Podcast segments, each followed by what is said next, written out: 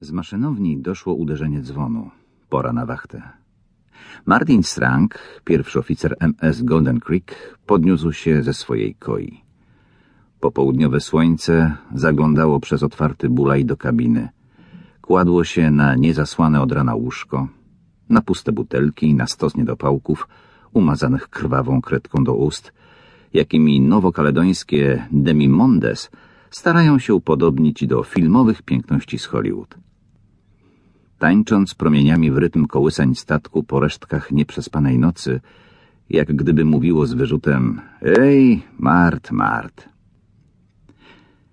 Ze zdjęcia wciśniętego za lustro przypatrywała się łóżku dziewczyna w bluzie australijskiego lotnictwa królewskiego. Z jej niebieskich oczu przebijał spokój kobiet z wiecznie zielonego stanu Wiktoria, umiejących nie dostrzegać rzeczy w pewnym okresie życia mężczyzny naturalnych, które przecież, choć nieobojętne, przeminą. Ale bardziej niż oczy i usta rozciągnięte w uśmiechu, zwracała uwagę dedykacja u dołu fotografii. Twoja Beris.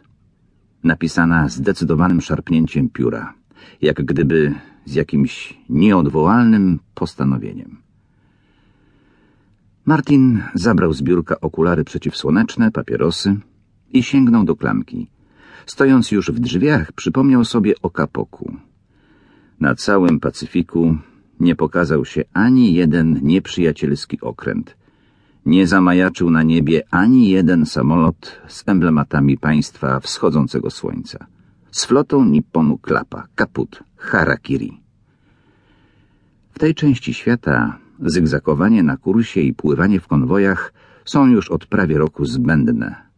Ale Dudley żąda stałego noszenia kapoku.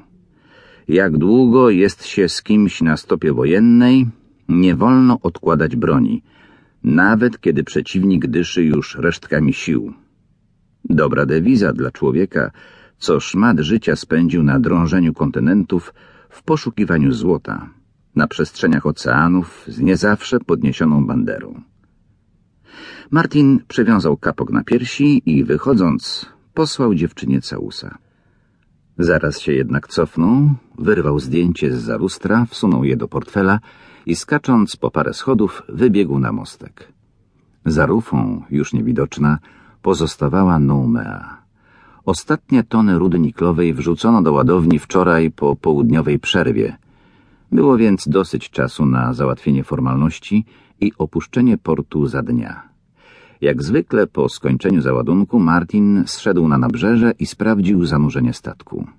Należało to do jego obowiązków. Od kiedy jednak w Los Angeles zamustrował na to pudło, tylko dlatego, że via Hawaje, Nowa Kaledonia szło do Australii, zamienił się przy tym w precyzyjnego zegarmistrza. To mój statek, mój własny.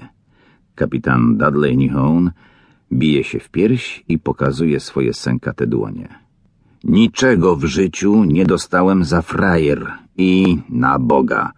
Nikt od starego dada darmo nic nie wyciągnie. Zanurzenie wykazywało różnicę na niekorzyść dada o sto ton. Ten sękacz to naprawdę twarda sztuka. Panowie Société Lenikel mieli przyjemność się o tym przekonać. Rozmiękczanie go rozpoczęto w jego kabinie. Ciąg dalszy przeniesiono do lokalu z ładnymi polinezyjkami tańczącymi hula-hula. Finał z tym bywa różnie. W języku morskim niezgodność między ilością towaru wpisaną do papierów, a wykazaną przez zanurzenie statku nazywa się dispat. Ładne słowo. I ładnie się je wymazuje. Martin nie chciał o tym myśleć. Nie teraz.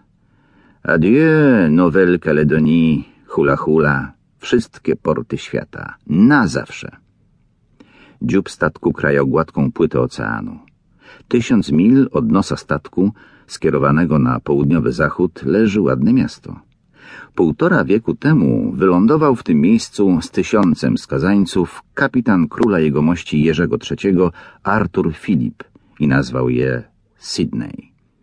Błogosławieni, którzyście w surowej wtedy Anglii kradli, podpalali, mordowali, czy też